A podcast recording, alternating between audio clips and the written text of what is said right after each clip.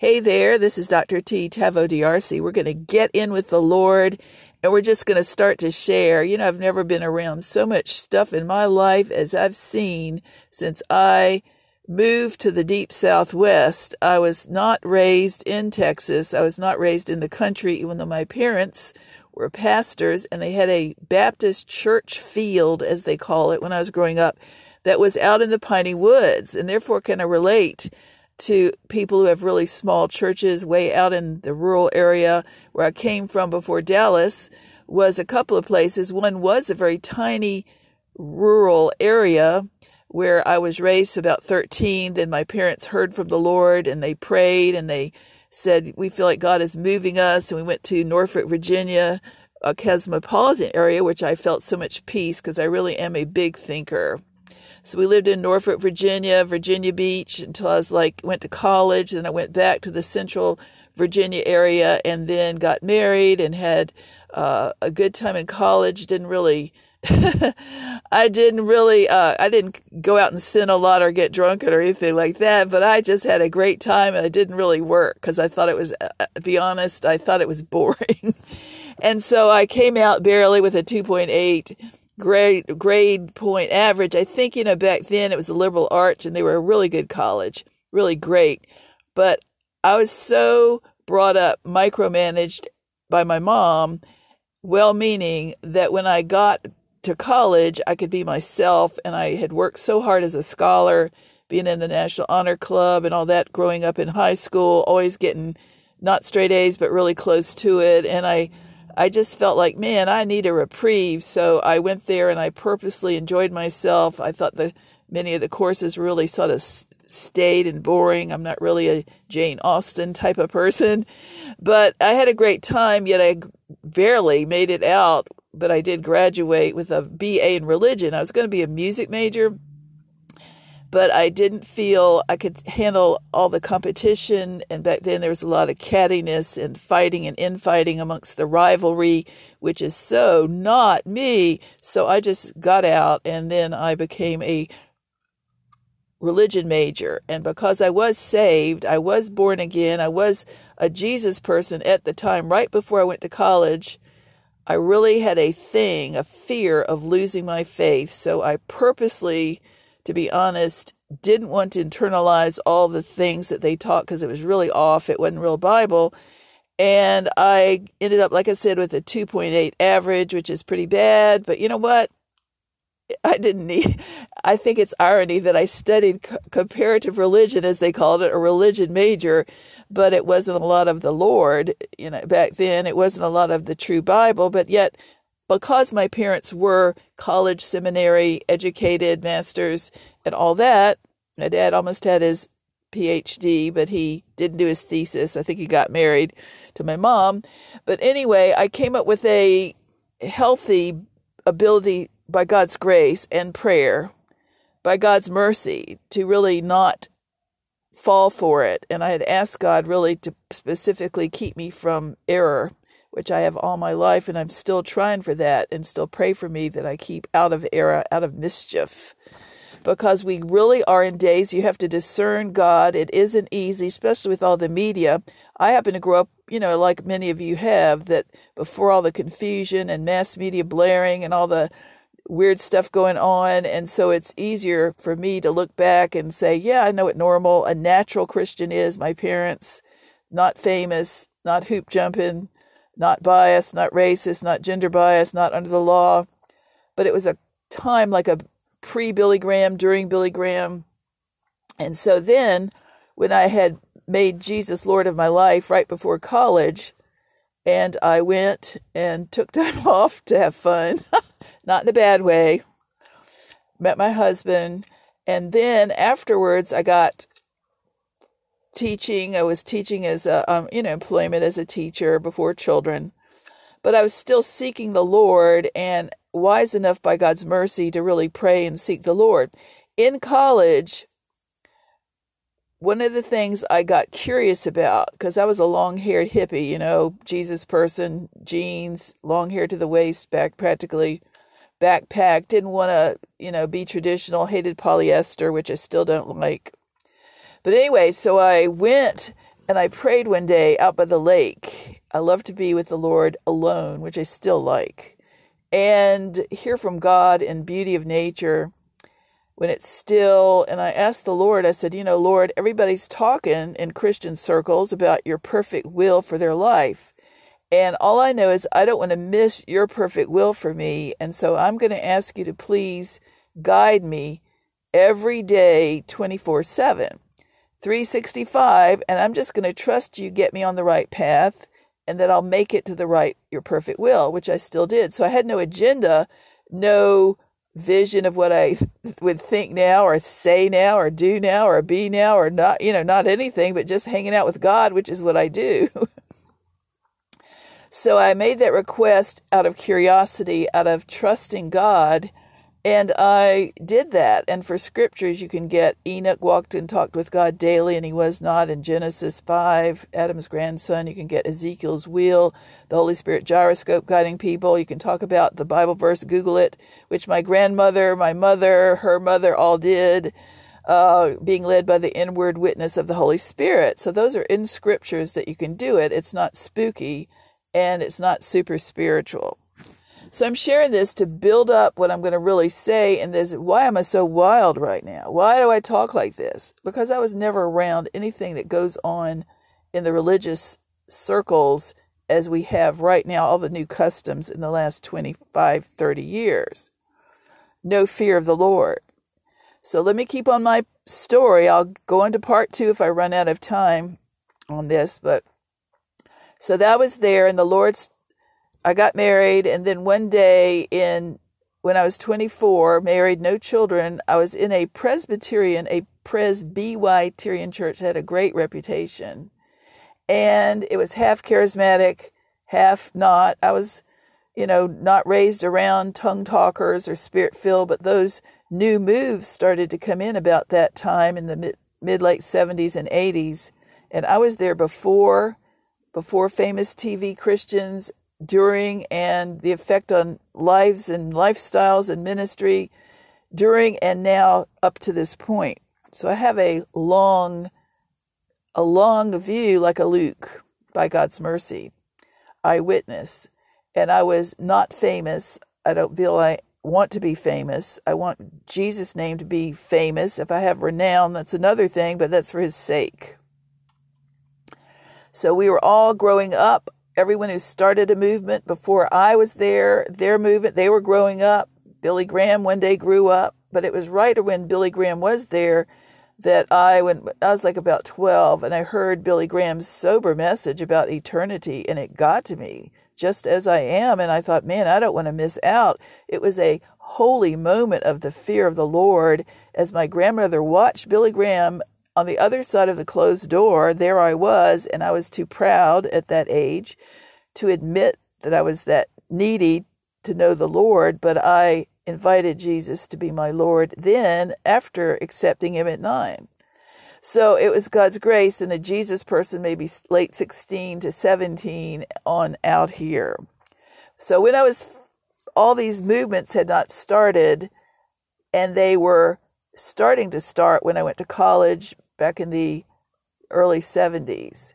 And that was also when the Vietnamese War, the race marches on Washington, race riots before that, and then also the drug situation. It was before hard rock music, it was Beatles on, but I was there when these things happened. I used to like hard rock music a lot for the energy it gave me. And the Lord lately, you know, I like still like hard rock music, but I don't like I want Christian versions, the anointing, the anointing on it, not the carnal side, demonic side. Excuse me. Chewing gum, not not the virus. you have to explain these days. I'm chewing gum and some of it broke off and it got me. Sorry. So, God is good. So we go back to 24 years old. I was sitting in this church one day, and all of a sudden I felt the Holy Spirit speak to me. He says, I want you to go study my body, all the different kinds that believe the Bible, that are really born again. And I want you to study their doctrine, their pet peeves, their good qualities, their music, their leadership, of all the different kinds and colors. And then one day I'm going to have you build bridges to my people. And I felt like that was the real journey.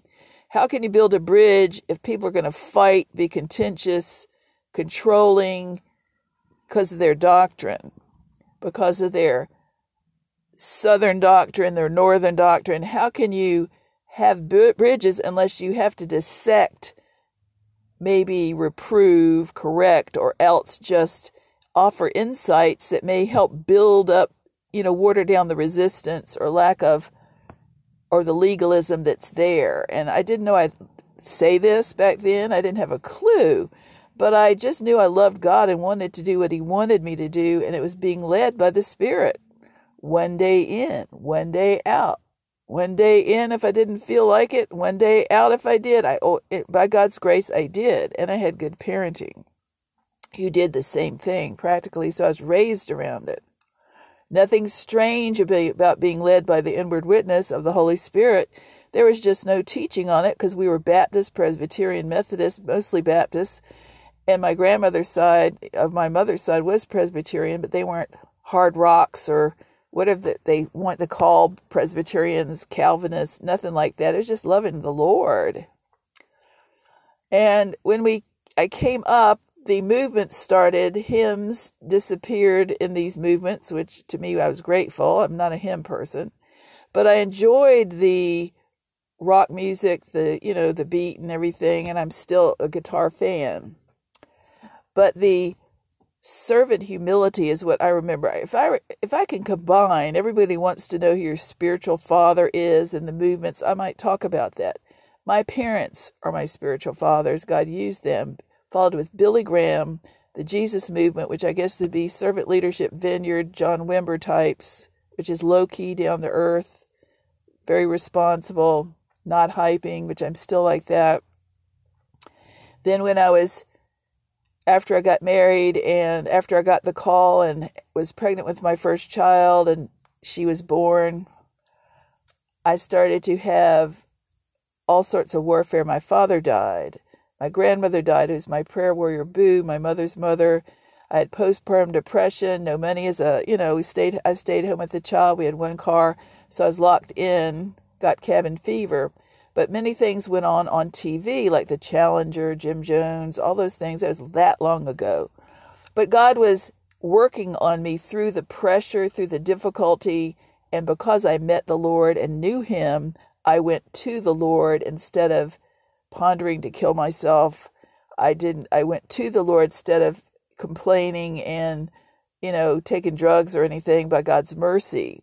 So the secret is if you have stress, trouble, hell on earth, people don't like you, they don't love you, you don't take it out on yourself or them. You go to the Lord. That's the thing. The spiritual strong person goes to the Lord. You run to the Lord, let Him love you, and then find people who believe the same way and hang around with them.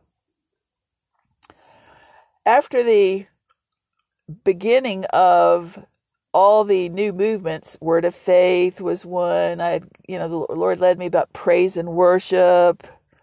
Uh, all these different movements were starting. Later, I went to revivals and outpourings, and they would come to me. You know, in other words, I'd find window them and go and learn more about how the word works, the anointing works, the Holy Spirit works, and that has been a gift. In the 90s, starting in 91, I got into, the Lord led me to the prophetic, study the prophetic people groups, which are many of them. And then he would lead me to black and white racial healing reconciliation.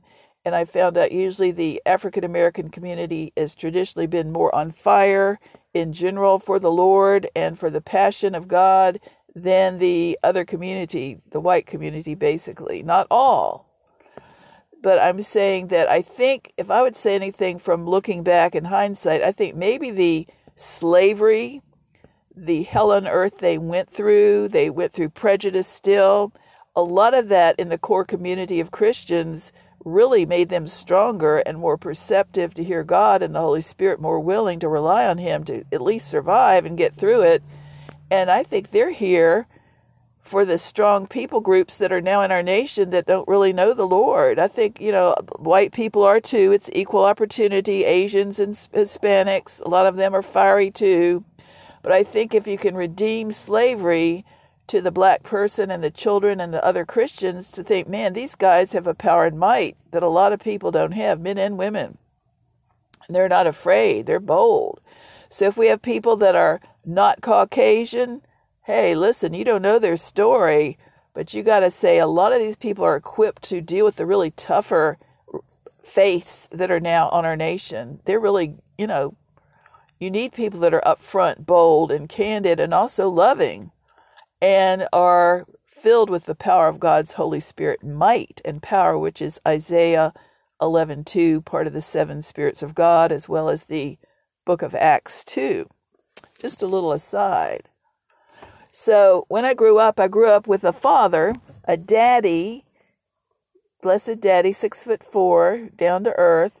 Grew up in, he was born in Dallas, Georgia, of all places. Later I found out it was like a postage stamp back then.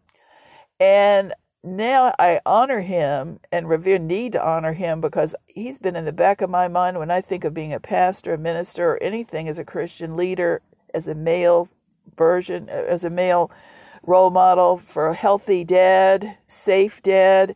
I honor him in Dallas, Fort Worth, Dallas, the mega area, mega country.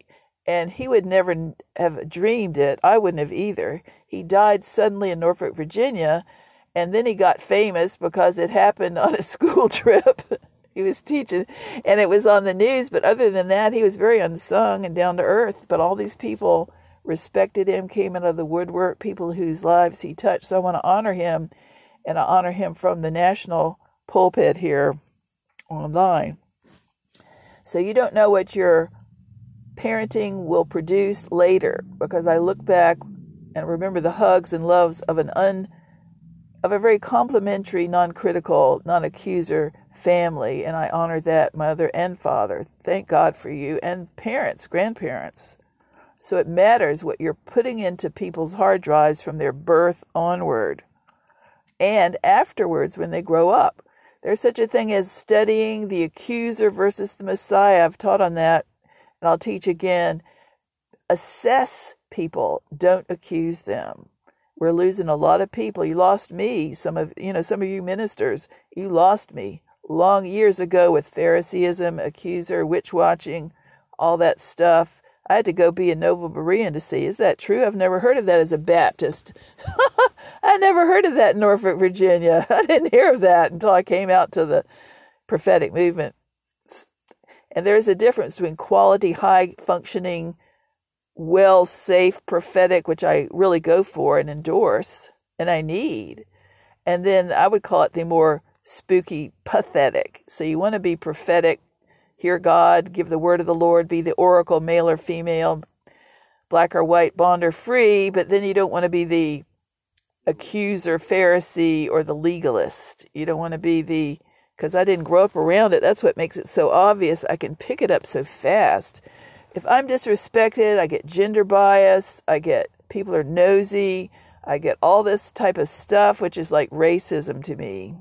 Even it's usually only from my own color, same color. I can discern it as a prophet because I was not raised around it and it is so foreign, it's obvious. And so let that be example for many people. They feel the same way. So we want to be kind, loving, and really respectful at this point because a lot of people in a lot of national, international people groups are right here ready for our global ministry. So as I grew up, it was pre TV Christian. And then it began to be famous Christian TV. And then, of course, when my ministry really started, my full time ministry, The Encouraging Word back in Virginia, and it was a newsletter, a prayer ministry for pastors praying for their families' protection and themselves and the re- revival and all that, and a newsletter, and then later TV and radio. Uh, it was prior to what we see now a media circus, the lack of love, I hate to say it, the phoniness, the the the emphasis on income all the time, on looks, stage presence, charisma, and it was pre speaking of charisma pre glossy magazine. I was called to ministry. God called me to ministry, full time ministry in 86 and 7 and gave me the vision of the newsletter I was to do and all the specifics. And I'd already been in ministry around town without being official before then. In fact, during the time when my father died in 79, I had that postpartum depression. My wonderful firstborn child was born. My grandmother died. The Lord used media. He used Christian radio. It was a very low watt in Virginia, in this, you know, central Virginia area very low watt Christian, but I was so low, so depressed.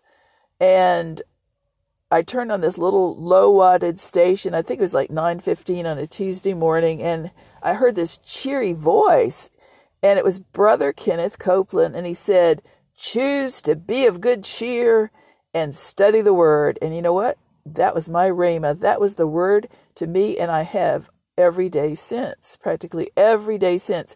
I started to research be of good cheer, and it is a choice. And I've done that with God's help and prayer, and that you know, going through the anointing, also renewing your mind, getting words of the Lord. There are many ways God can touch you and make it faster. But my group, my particular, sometimes it's been a quick one, but mostly it's slow mo fine tuning in the process. And so I've specialized people in the process. It may not be pleasant, but let me encourage you, let me give you the word of the Lord or help you fine tune to get the big, wonderful thing that you're going to turn into during that process out of you. That's what I want to do. That's what we really want to do. I didn't know that I'd be this big, anti Phariseeism. I'm not against the Pharisee people, the human people, but I'm against false teaching, and that's what this is.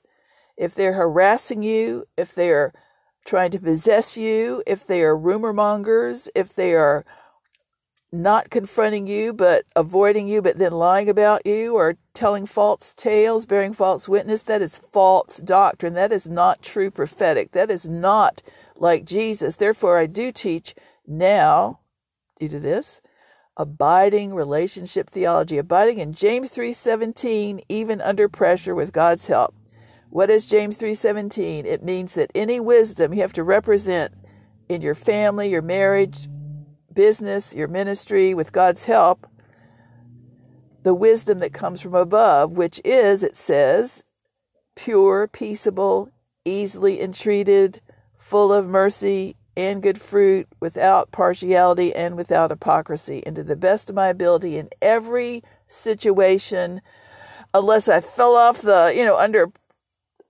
duress, which was very, very rare, never in public, never in a church at all or in ministry, then I would just say, God, forgive me, person, if I did them I shouldn't, forgive me, and get back on the horse and ride again.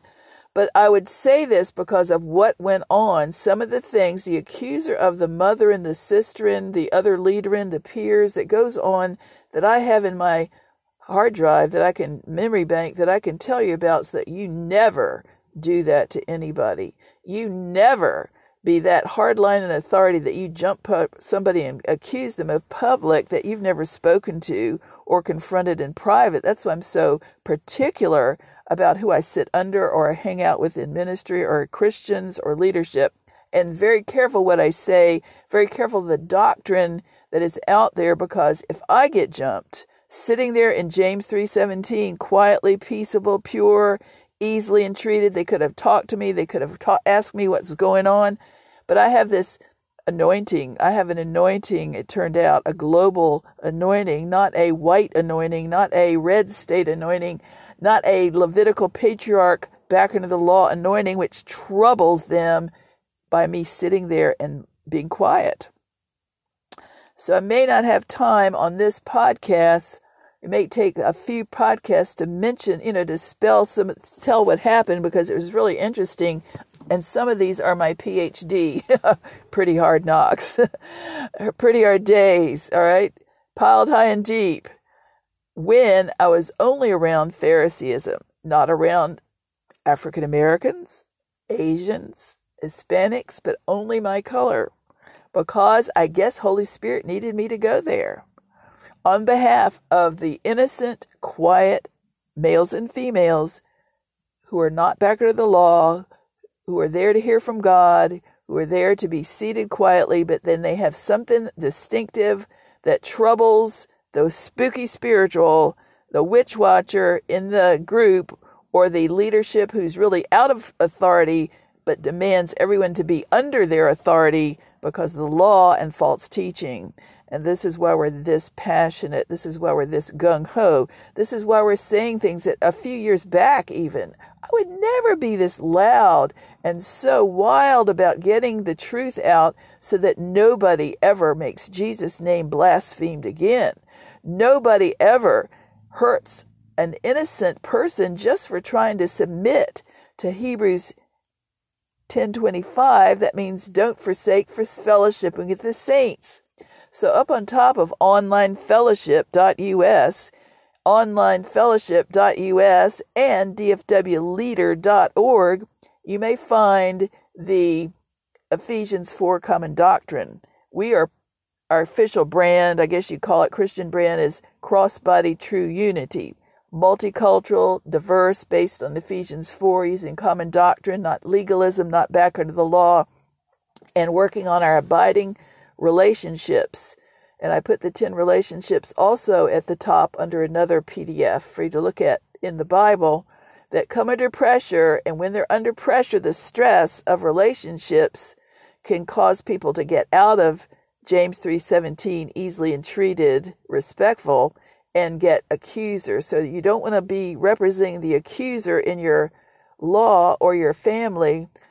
You want to represent the Messiah of Isaiah 11, 2 and 3, who would not accuse and he would not judge by the sight of his eyes, nor make decisions based on what he heard. He wouldn't believe the evil report, he wouldn't tolerate gossip. And that's what we're working on is having me say this over and over and loud because it's that big. It can be that big in certain groups that charismatic, hate to say it, you're the ones. All right. Surely all all people gossip all colors and all groups. There's a gossip, you know that. But this particular group has such a call, has such an efficient uh, a fine tuning to really go and bring people into the Holy Spirit and know about the intimacy of relationship with the Holy Spirit. They've got so much going for them that it is a crime, a sin to waste it if you're going to confuse people or mismanage the gift by making it sin spying or cutting people down or refusing to be accountable and that isn't all charismatics that are like this either. Not all, but there is a huge difference between the different kind of Christians and the subgroup called Levitical patriarchism is our target market, the whelp. Western European, we are the world, usually uh, colonial types, not really diverse. They can be, but they're really generally not. And they're into the fine tuning, but Western European Levitical patriarchism patriarchism or matri- matri- matriarchism back under the law. We're not. I am white, Western European, but I'm sent to be this way. You're sent to be your color. But I am we global. That's my term. We global. We are not supposed to be over everybody. We're not supposed to be. We're supposed to be multicultural and love people of all nations, and I do. So I'm going to stop because I got to start up on the next one, two or three, to get this out because I do want to share. God wants me to share it so I don't have to share it again about some of the stuff, the caustic, toxic, even violent abuse that can go on just for trying to show up and please God by fellowshipping at a church, maybe your church, your fellowship, or certain prophetic ministries, certain style ministries where there's legalism. God bless you. He loves you, and I love you too. You have a great day. This is Dr. T. Taveau DRC signing off for now for the Christian community, for the body of Christ. Bye bye. God bless.